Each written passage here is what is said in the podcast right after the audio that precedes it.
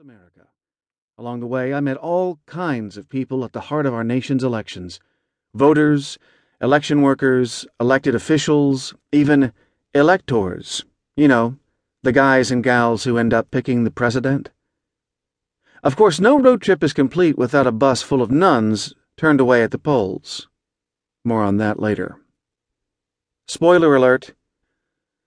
The way we run elections in this country is, as kids today say, totally wacky. What we think of as our electoral system is a crazy quilt of local, state, and federal systems. 13,000 different voting districts, in fact, each with its own rules and regulations. In Iowa and Minnesota, you can register and cast a ballot on the very same day. In Texas and Pennsylvania, you've got to be on the voter rolls a month before an election. In North Dakota, you don't even have to register, you just vote. In Oregon, there's no actual place to show up and vote, you do it all by mail.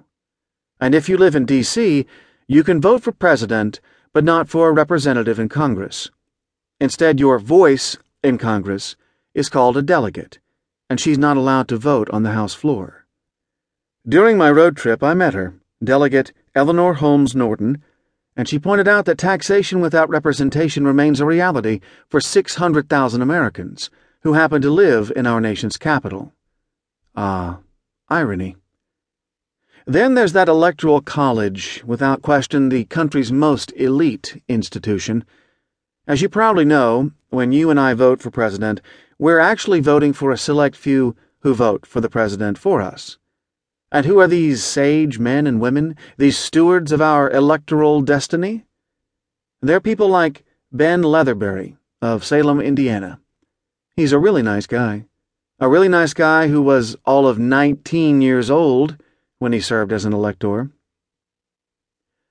I also met folks like Tom Tancredo, an outspoken former congressman from Colorado and one time presidential candidate. He's not shy about saying that voting isn't a right but rather a privilege to be earned. He's not shy about much, actually, which is one of the reasons why he's great to talk to.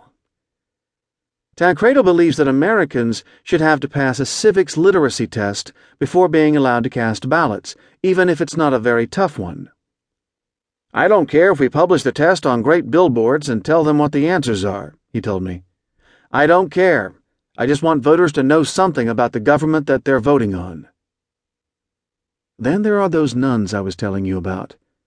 A group of 80 and 90 year old sisters in South Bend, Indiana, who tried to vote at the same place they'd voted for years but didn't have valid state issued photo identification. Yes, election officials carded a group of elderly nuns and turned them away. That incident got me thinking.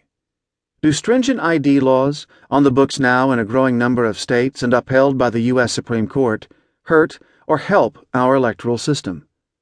Do they deter voter impersonation, as proponents argue? Or do they make it harder for qualified voters to actually vote, as critics charge? That's one of the questions we explore in this book. But while some people are being turned away from voting, millions of others haven't even managed to register. Guess how many? Five million? 10 million? Try 50. That's right, 51 million people, or one for every four eligible voters. And let's take bets on how many of those vote regularly on American Idol, or at least on The Voice. John Fortier, a scholar with the American Enterprise Institute and the Bipartisan Policy Center, put it to me this way I think both sides would agree that our registration system is broken Fortier went on to share his ideas for how to make the voter registration system unbroken, or at least a little less broken. One of those unregistered voters, until recently anyway, was Flo Perkins of North Vernon, Indiana. After serving her sentence for a felony conviction incurred several decades earlier, Flo thought she wouldn't be allowed to vote in Indiana. That is the case in some states, like neighboring Kentucky. After Get Out the Vote organizers knocked on her door and informed her that she was in fact eligible to vote, Flo registered, and I went with her as she cast a ballot for the first time in her life. It was a very emotional day for Flo, who, as she fed her ballot into the optical scanner, asked, Does it shred them as they go through?